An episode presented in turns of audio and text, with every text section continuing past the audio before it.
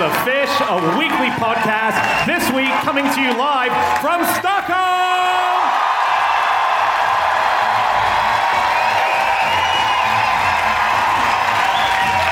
My name is Dan Schreiber, and I am sitting here with Anna Ptaszynski, Andrew Hunter Murray, and James Harkin. And once again, we have gathered around the microphones with our four favorite facts from the last seven days. And in no particular order, here we go. Starting with you, Andy. My fact is that Sweden has more than 4,000 cyborgs. Hmm. Now, this will be a thing that I'm sure a lot of you know about. Are there any cyborgs in tonight?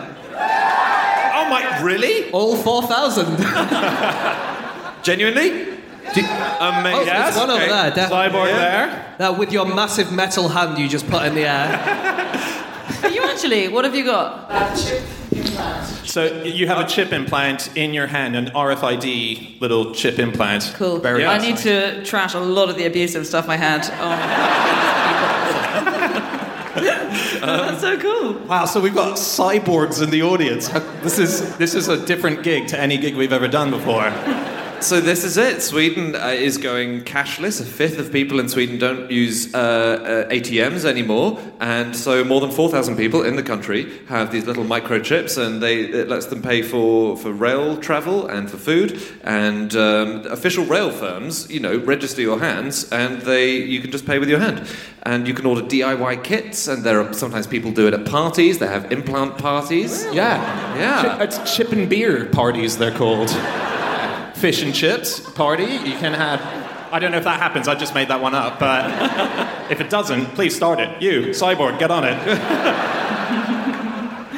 It's been around for a while, hasn't it? People have been trying to make this catch on, and it feels like it is happening. So I think there was a girl called Lepht Anonym, and I can't remember where she was from, but this is in about 2010, and she realized that a lot of the technology that people were advertising to have sort of implanted was quite expensive, it cost a few hundred quid, and so she was one of the pioneers of sort of biohacking yourself, and she just started inserting random things under her skin. At one point, she said she inserted some device that she'd sort of made using a vegetable peeler and vodka to sterilize herself.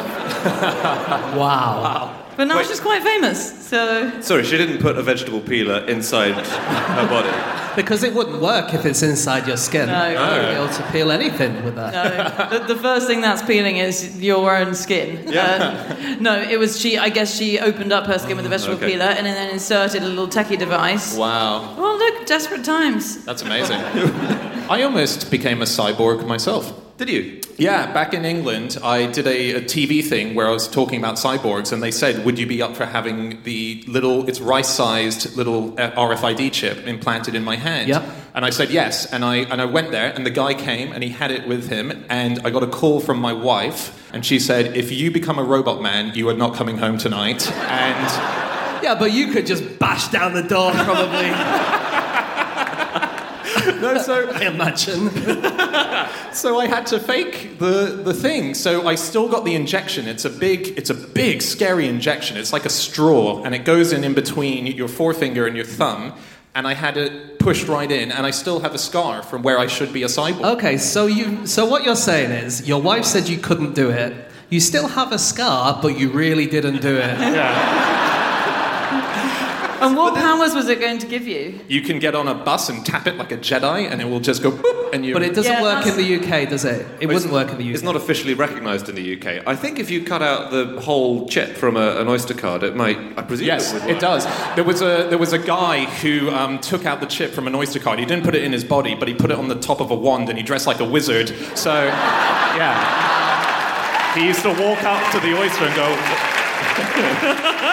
Wingardium Openiosa! But there, there are lots of risks. There, it can go wrong. So um, it, obviously, it's, it's r- very safe to do, but there are risks with the human factor. So uh, this last November, a writer for the website Vice, he got an implant and he wrote it up. And one of the first things you have to do with the one he had, you have to secure it with a PIN number. Unfortunately, he was at a party at the time, and he said. Uh, he woke up the next day hungover and he couldn't remember the PIN number for his own hand. But luckily, he had it tattooed on his other hand. That is amazing. Yeah. Uh, but actually, some people think that um, it is the mark of the beast to have these things. You know from the Bible, the idea that there's a mark which tells you if you're the devil or Oh, something. okay.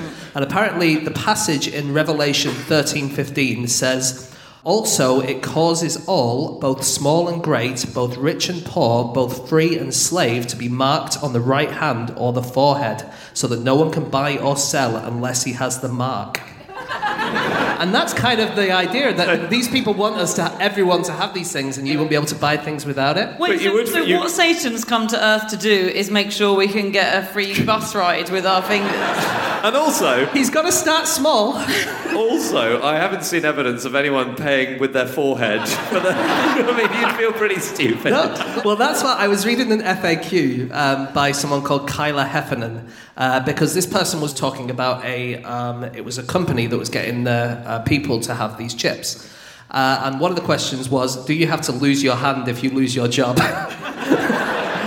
Which the answer is no. Okay. But then she also said to this thing about Revelations, it says it's in your right hand or your forehead. But she says actually, many people get the microchip in the non-dominant hand, so it can't be to do with the devil. Well, I'm glad we finally cleared up whether or not Yeah. it's the mark of the beast. You do get some hacks in the head, though. There's one of the another sort of pioneer of this biohacking is a guy called Neil Harbisson, and his device is mostly in his head, and it's actually quite useful. So sometimes these things can correct problems that people have, and so he has achromatopsia, which is like extreme color blindness. He can't see color at all. He sees everything in grayscale, and so he's had this antenna sort of implanted, and then it kind of comes over his head, so it looks like he's wearing one of those big reading lights or something. And it's called an eyeborg, and it's mounted into his very clever, yeah. And it's mounted into his skull, and basically it receives signals from the visible and the infrared light spectrums, and then it translates them into sounds that he can hear. And so then he can, because he's an artist, so he needs to be able to paint in the right colours, and so he can match up the colours that he's got labelled with the exact colours that are around him and it's very cool. And he also says that seeing in grayscale is more of a gift than a curse because you see much better at night, apparently. So he sees better at night. He has a good memory for shapes, and they're very useful in the military, he claims, because they don't get fooled by camouflage. So they actually get employed sometimes in the military to be able to detect stuff. Because you can't, you're not fooled by camouflage if you're not seeing colour. Because you can't see that that green leafy coloured thing looks a lot like all the other leaves. But surely, absolutely everything looks like absolutely everything You would else. have thought.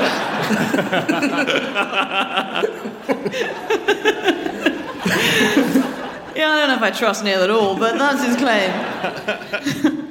Um, there are uh, smart gravestones these days. So in Johannesburg, sometimes uh, thieves will steal slabs of marble because they can be very valuable. So these days, the smart graves uh, they, they have a microchip in them, and if someone tampers with the smart grave, it sets off an alarm, it calls security, and it texts the relatives of the deceased.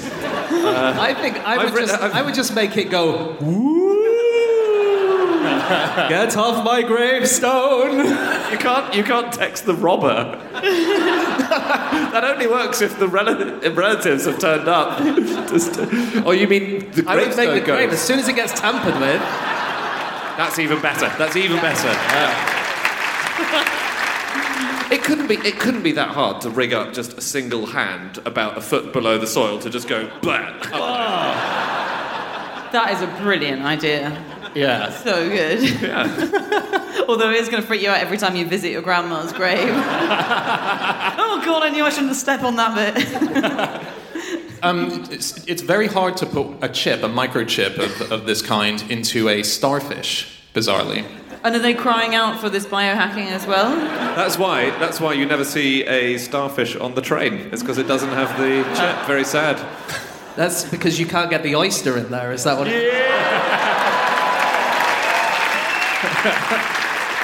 No, this was so. This was in um, it was in uh, a university in southern Denmark, and they put a microchip inside a, a starfish, and they came back to the tank a few days later, and it was laying there at the bottom of the tank, and they thought that's so weird. It's expelled the chip from how did, how did this happen? So they put chips into 53 other of these starfish to see what would happen, and they monitored it, and they noticed that it took days, but it just moved it slowly out the body, but not through the point of entry, which is the most obvious place for it to go back out. It went almost in the opposite direction, and it would move 10% of the distance uh, from where it was put in every day to be expelled. And it has no problems doing it, no pain as far as they can tell. Maybe they thought that the people who put it in were guarding the entrance. Oh, yes. So, got to go out the back. I have a really quick fact about um, microchips and about the inventions of microchips. So this is a fact from the Times newspaper, uh, and it's about transistors. You know, the tiny switches that you get on microchips. So you used to be able to get thousands on, then you could get millions. These days, you can get 30 billion switches on an area of microchip the size of a fingernail.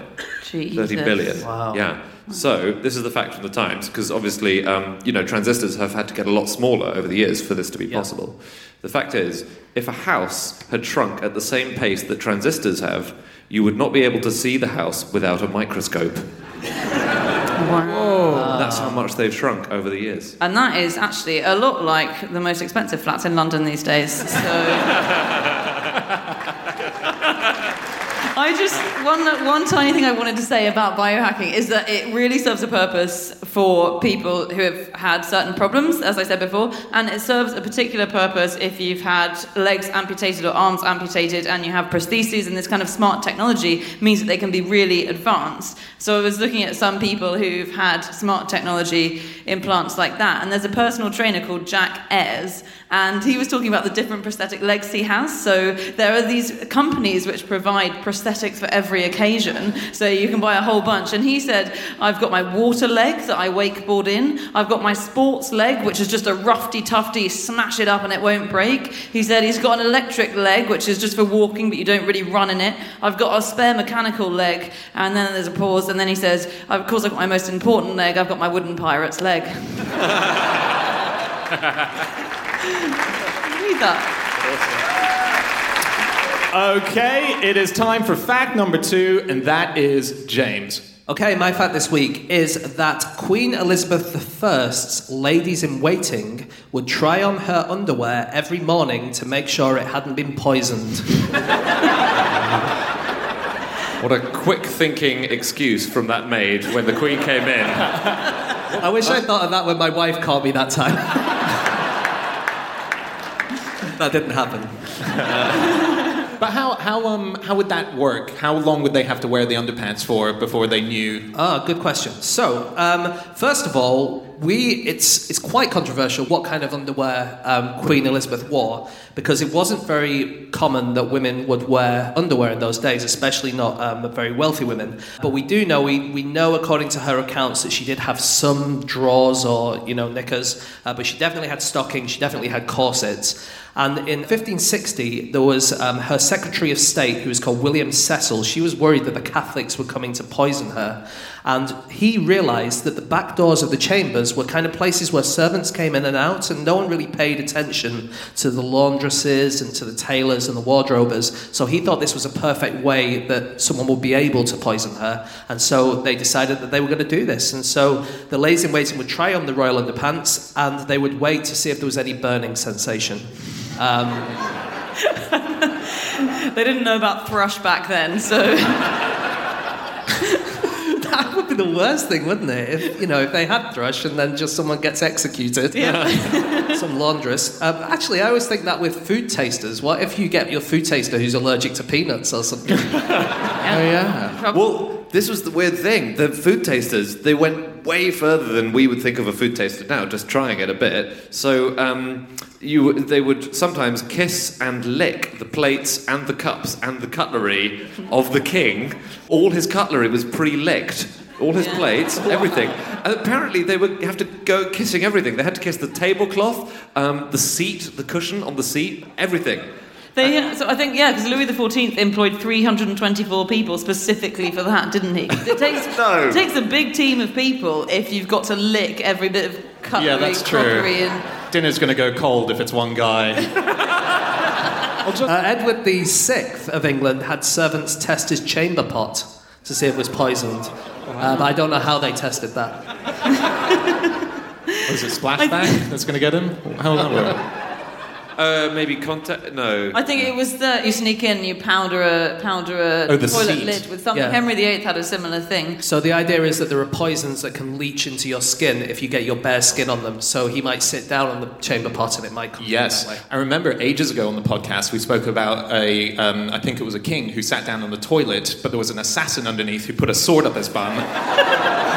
That's a slightly different thing. Like you're not going round. the king has been poisoned.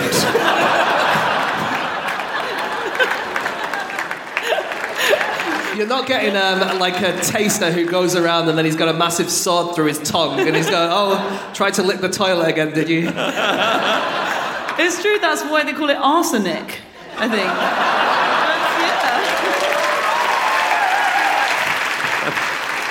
But she was she was paranoid, Elizabeth. Or actually, she wasn't paranoid, No. but it was Cecil who was paranoid, and so he was the person who looked over her final years. And he does sort of sound like a pervert, and I'm sure he wasn't. But when he makes this rule, He's not going to sue us now. You're right. He's a bloody pervert. Um, so yeah, he, he ruled that all garments that touched her body bare would be circumspectly looked into, and um, he used to warn her about all these poisoning threats, which there were coming from all around the continent. She had lots of enemies. At one point, he warned her that they'd been threatened by the prospect of a poisoner who was going to be a burly Italian man with a black beard called Stefano.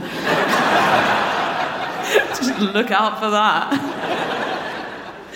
Um, so, do, did you know the method that they had to detect poison? Because as well as testers and, and like the king's 300 official liquors, they had um, they had unicorn horns, or what were supposedly unicorn horns. Obviously, they weren't. Um, but you would wave it over your food like a wand at an airport, or a security wand, Or a tube station. or a tube set. Like, uh, but imagine a. Oh, yes, I got it. Uh, nice. So they would wave it over food, and allegedly, if there was poison in the food, the unicorn horn would sweat and start shaking. And we now know what these were. They were uh, the tusks of narwhals. You know the narwhals. Yes. The- Whales. Yeah. Yeah. Yeah. Um, and Pope uh, Boniface had a stash of knives allegedly uh, made from narwhal. Well, they were, they were made from narwhal. And so if you touched your food and it had poison in, your cutlery would start to sweat.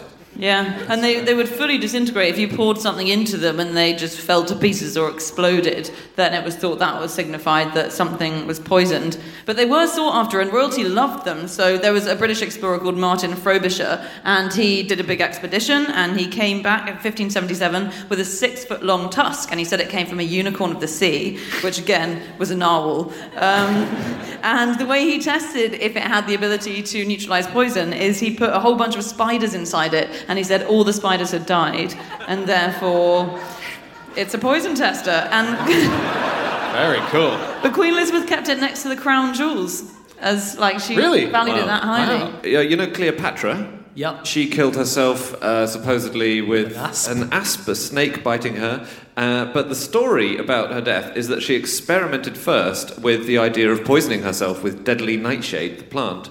And apparently, she asked a slave to try the juice. Um, and she then observed the slave and found that the death was not as quick and painless as she would like. so she then went with the snake instead. Amazing. Okay, it is time for fact number three, and that is Ptaszynski.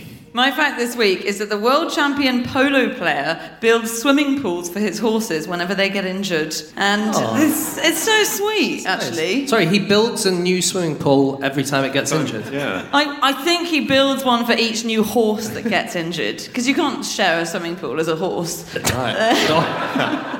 I, I, so, um, not to contradict you, but I do think it's just one swimming pool that he gets them to swim in because he has a lot of horses. He, in fact, I think has the most privately owned amount of horses. In, He does, although you do have to have multiple pools. And in fact, so this is a guy called Adolfo Cambiaso, who's this amazing Argentinian guy who's been the world leader in polo for 22 Actually, years. I was just wondering, do you think he has misunderstood how to play water polo?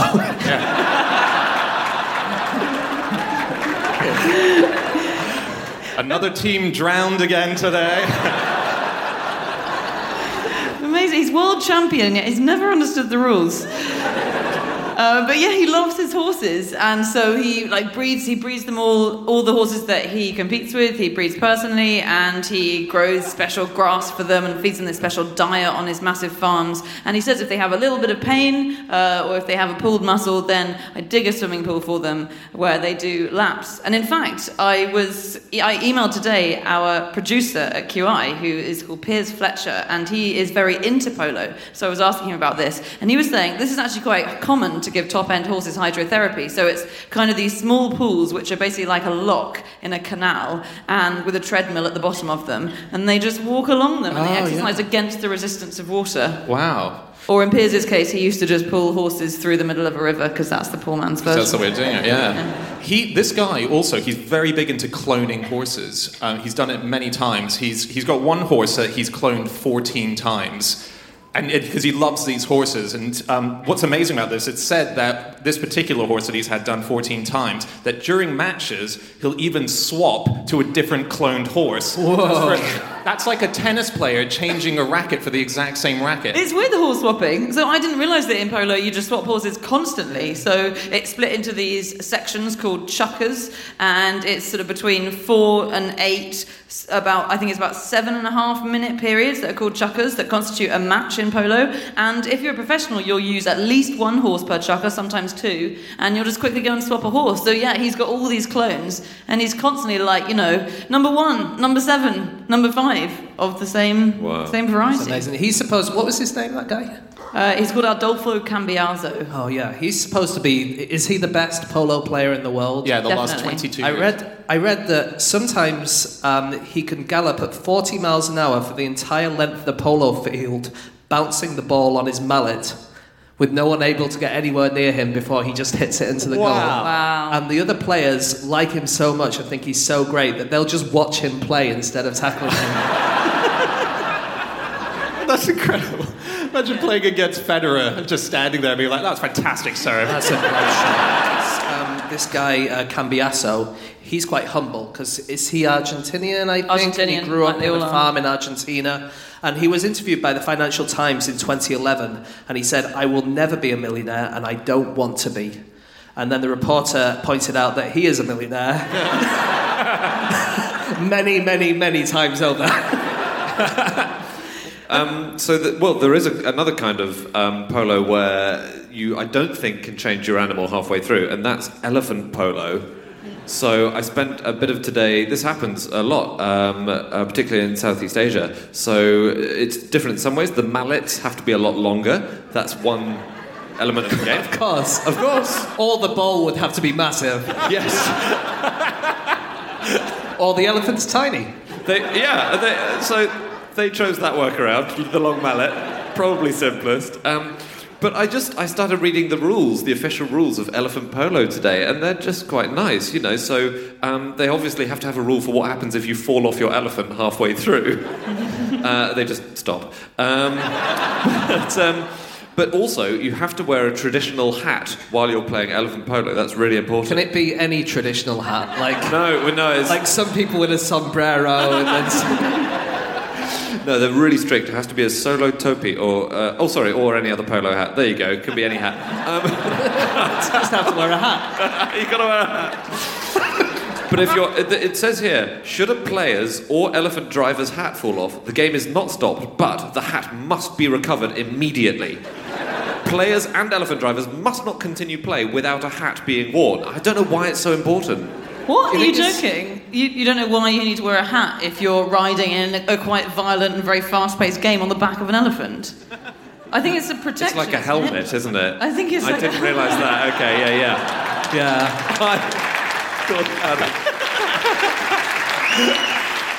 Are you going to look like a right dickhead when you come up with your sombrero?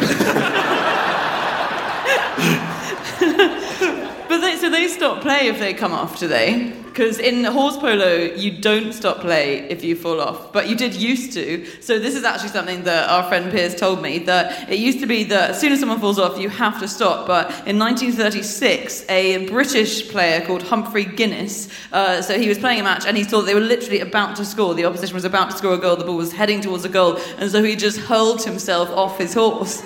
And you have to stop. So they had to disqualify the goal. And then after that, they said, maybe we should change that rule because these fucking British dickheads are involved. Um, we're going to have to move on in a second, guys, to our final fact. Um, if you really wanted to reclaim the traditional polo image, you could play uh, kokboru, which is Kyrgyzstani traditional polo. Um, so the ball is a dead goat. and the whole game is basically everyone's on a horse, and you're just. It's really tiring to play, obviously, because Especially for the goat. most of the game is just you and your team trying to pick up the goat, uh, and the other team is also trying to pick up the goat. So you're just wrestling. It weighs about 40 kilos. This goat. And You just have to pick it up and carry it uh, on your horse to the. You have to sort of shove it under your leg in the saddle. That's a hard. That's that's a real sport. That's a really silly idea. Uh, there's also, you can, if you want to stay in the UK, you can play penny farthing polo, which is a, actually quite a hardcore sport because the world leader, I think, in penny farthing polo is a guy called Neil Laughton, and he's the guy who trained Bear Grylls. So he went up Everest with Bear Grylls. He's been up Everest a few times, I think. He's gone around the whole of the UK on a jet ski. He's flown a dune buggy from London to Tim- Timbuktu. He's been on a Shackleton Memorial expedition to Antarctica, and now he is competing in Sussex in penny farthing polo championships. Sad decline. Um, okay, we need to move on to our final fact of the show, and that is my fact. My fact this week is to prevent spoilers getting out, some Game of Thrones scripts were built to self detonate. yeah. That's why they all have such bad injuries if you watch it. They've exploded in their hands. Yeah, this was revealed by uh, the, the guy who played Jaime Lannister in the, in the show. Um, the idea was, unfortunately, it's not as exciting as a Mission Impossible explosion of a script. Um, Oh, I haven't seen that. God's sake, Dad. Ah, damn it. Yeah, that's the big bit of the movie when Tom Cruise's script explodes. He didn't know any of his lines after that. Yeah. But uh, yeah, so um, it's, it is a digital script that they all get, and as soon as the scene has been shot, a button gets pressed somewhere, and every single copy disappears, explodes into the cyber web. Yeah. Sorry, Wow. I'm in a room full of cyborgs, and I used Cyberweb. cyber web. Slow down. Yeah, you're right. It is all it's all digital now, isn't it? So it means that the only paper on set is Starbucks cups. I assume. I assume that's some sort of spoiler, but I can't work out how. So th- they have a real problem with their stuff being um, spoiled. So what, um, people fly drones very near where they're filming. And this is a massive problem because they can just spot scenes being filmed and, and you know, uh, they can find out that way. So, what Game of Thrones did when they were making it, they filmed some of their scenes, they were in Northern Ireland, uh, they filmed some of their scenes very close to Belfast Airport because it's a designated no drone area. But surely it's also a designated no dragon area. That's true. wow. Is that so? are there some clever. shots where EasyJet just comes flying past? They also do have drone zappers for when they can't fly near Belfast. So it's a drone killer that can intercept, like it's a digital thing, it can intercept drones and immediately force them to land. Wow. That's scary. I found so I haven't seen Game of Thrones is now finished. I have been trying desperately to avoid spoilers. You both have seen it, James and Andy. Um, and I thought Yeah, it was okay. amazing at the very end when no. Well, so today I, I was again looking. We're talking about Game of Thrones and spoilers. Had to be very careful looking, and I found that in fact in America there is a thing whereby if you don't like someone, you can have this website called uh, Spoiler.io send a spoiler anonymously to someone that you hate. Yeah. That's terrible. Yeah. It costs it costs 99 pence, uh, sorry, 99 pennies American uh, to do this, and you give them the number. And there's an FAQ that I read on the page for you know how does this how does this work? And so you know what would what, what inspired you to do this? They said that it was a lady who had done this with an ex-boyfriend who she hated so much that she just kept texting him Game of Thrones spoilers. And he thought that was amazing. I just need to do that. And the final question of the uh, FAQ is, "How do you sleep at night?" And the guy wrote, "Pretty well, actually. I have a machine that simulates the sounds of the ocean. So he's fine. Now, here's the shit thing. I went to check out the site, and right at the top was the spoiler of how it all ends. And I now. Yeah. It Why would you serves do that? right. I didn't set up the site. Uh, And I guess you weren't going onto the site in order to spoil your wine. You know, that's Yeah. fair enough. Yeah. That's on them. Um, the worst people for spoilers are the actors in these shows, aren't they? Yeah. They are not to be relied upon. So apparently, Robert Downey Jr. is a particular bad one. So he was involved when he's, he was writing on a film a couple of years ago, and they actually made fake scenes for him to help write without his knowledge, so that he wouldn't give away the actual plot spoilers. yeah. There's a guy called Tom Holland who I think plays Spider Man, and well, you're not going to like him so much after this. he's he's so not trusted because he's given away so he's leaked so many plot twists in the past that he's never given full scripts to act out. He's just given the scripts bit by bit, and he's also made to act out a whole series of fake scenes so that he doesn't know which is real and which isn't. No, but it's not. It's not even that. Even in the real scenes that they're filming, a lot of the people that he fights are CGI characters. They don't tell him who he's fighting in the CGI in the real scene. He'll be like, "Who am I fighting?" They're like, "You don't need to know," and he'll say, "Well, what shall I do? Just make some kick moves and stuff." But how big is he? They'll give it away. We can't tell you. So he has no, because he is very famous for He says that consistently. he says that he has to act opposite a tennis ball sometimes. That's just what they use to show him where, where it is.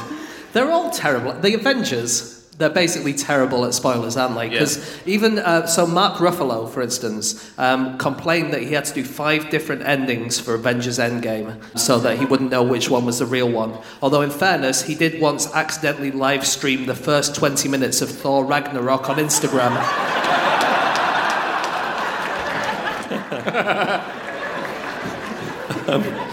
So, um, you know, uh, am, I, am I allowed to spoiler Star Wars? Uh, like the original, the original trilogy, guys. You've had time. You've had time to see it. So, this is the really weird thing. About two years before the second Star Wars film was released, Dave Prowse, who was the huge guy who was the physical body of Darth Vader, he was speaking at a, a sort of fan event. He was speaking to over a thousand fans, and he started just imagining what's going to happen in the next few films. And he joked that at the end of the third film, it would be revealed that Luke and Darth Vader were father and son. He revealed this two years before the film came out. No one knew at this point. Wait, so he, he that wasn't a coincidence. He he had He been didn't told. know. Oh, He didn't oh, wow, know. He had no idea. Wait, so was it possible that they stole that idea off him? Probably. Amazing. He wrote an autobiography which was called Straight from the Force's Mouth. Which is good. But I thought a better title would have been The Empire Strikes Hardback. That would have been. And I, I told that to someone who met him, and he went, ah. Apparently. yeah. Token attempt at being polite Yeah. from him there. Um, spoilers obviously can be it's hugely irritating if you follow something and you, you have a spoiler uh, get told to you. And it can really bring up anger. And in fact there was a story that was in the paper a few years back where in antarctica two russian science researchers who were living there there was a stabbing incident. And the reason was because one of the science colleagues kept revealing the ending of all the books that this guy was planning to read. And it got so aggravating that he stabbed him the guy survived, um, but yeah, that's Well, things get pretty tense on Antarctica, don't they? Yeah. On spoilers, the first um, use of the word spoiler to mean what we mean it today, what it is today, was in 1971. It was in a magazine called National Lampoon, and the idea was they were going to put the spoilers of horror movies so it would reduce the risk of unsettling and dangerous suspense in the viewers.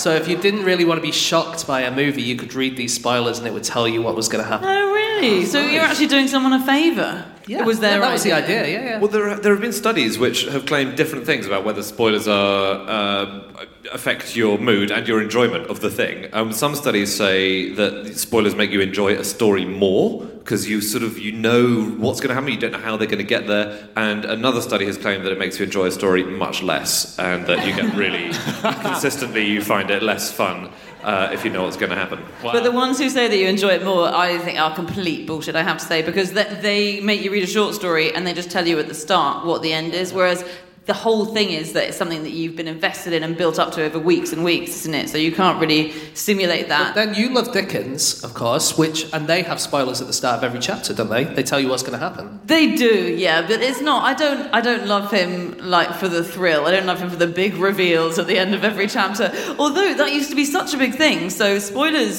sort of the idea of a spoiler came about in the mid 19th century, really, and the concept that that might be a really bad thing to reveal the ending. But just before that, Dickens was writing the Old Curiosity Shop, and there's, and I'm really sorry if you haven't read this, but I'm afraid you're too late. So there's this little Nell is perilously ill at one point in the Old Curiosity Shop, and you probably know it was released in installments, and the installments got to America after they had been released in Britain, and people were so desperate to know what happened to little Nell because they just knew that she was ill that whenever the British people arrived in the New York docks and started disembarking the ships, they would riot. They would literally riot at the docks, begging them to tell them what had happened to little Nell, and they'd be screaming, "Is she? Is she alive? Is she alive?"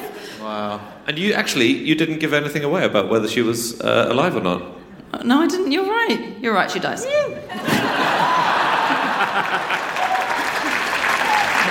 Um, we're going to have to wrap up very shortly, Oh, just guys. a couple of really quick things about Game of Thrones. Yeah, yeah, let's go for it. Um, so this is, uh, uh, I can't quite believe this, but um, so a lot of it's filmed in Northern Ireland because it has the right kind of terrain and stuff. Uh, according to the LA Times, almost one percent of the population of Northern Ireland has been an extra in Game of Thrones, wow. and it's 1.9 million people who I live there. can believe- I, I've got a friend who was in Game of Thrones, Oh, really? and he was there the whole time, and literally you cannot see him at all in the movie because they just had so many extras, Mm. and they're just the battle scenes are so massive. Yeah, Yeah. Um, so I've seen him dressed as a Dothraki, but we just never saw him on screen at all. Right. And believe me, we tried. In uh, China, they, uh, it's very common that people will download it illegally. And that's because you can watch it legally, but China disapproves of all sex, violence, and supernatural horror. So, in 2014, one internet uh, person said that, okay, they've cut all the fight scenes, all the nude scenes, all the dragons. Uh, I guess that's okay if all you want to watch is a medieval European castle documentary. That's so good. And you're playing it pretty fast and loose with the word documentary, I think. Yeah. I like that initially it was meant to be a short story. No, really. When he started writing it, he thought this is going to be a great short story. And then he's like, whoa, this is still going. What's going on here? And here we are, all these years later. Um, one of my favorite things is that during the filming, this is just a little filming fact about it, um, Emilia Clarke, uh, who played Mother of Dragons, um, she uh, was doused in so much fake blood during a scene um, where she has to eat a horse's heart. Um, that during a break, when she went to the toilet, she was so covered in this blood that she couldn't get herself off the toilet she was stuck there as a yeah the blood had sort of just congealed uh, if only she'd had a toilet tester. yes does she does she die in the end via sword up the bum by any chance don't tell me don't tell me don't tell me Imagine if the answer was yes. That's how they all die. that would be amazing. that would be incredible. If there's just one character that you never see, but he's just a serial sword up the bug murderer. the liquor. He's the only other guy who survived. Never see him because he's busy licking shit all over. Okay that is it. That is all of our facts. Thank you so much for listening If you would like to get in contact with any of us about the things that we have said over the course of this podcast, we can be found on our Twitter accounts. I'm on at Schreiberland, Andy, At Andrew Hunter M. James, At James Harkin, and Ptaszynski. You can email podcast at qi.com. Or you can go to our group account, which is at no such thing. Um, or you can go to our website, no such thing as a fish.com. We have all of our previous episodes up there. Um, yeah. We have tour dates, all the links to our upcoming tour dates, and we also have a few bits of merchandise. Thanks so much, Stockholm. That has been amazing. That has been awesome. We'll see you again. Good night.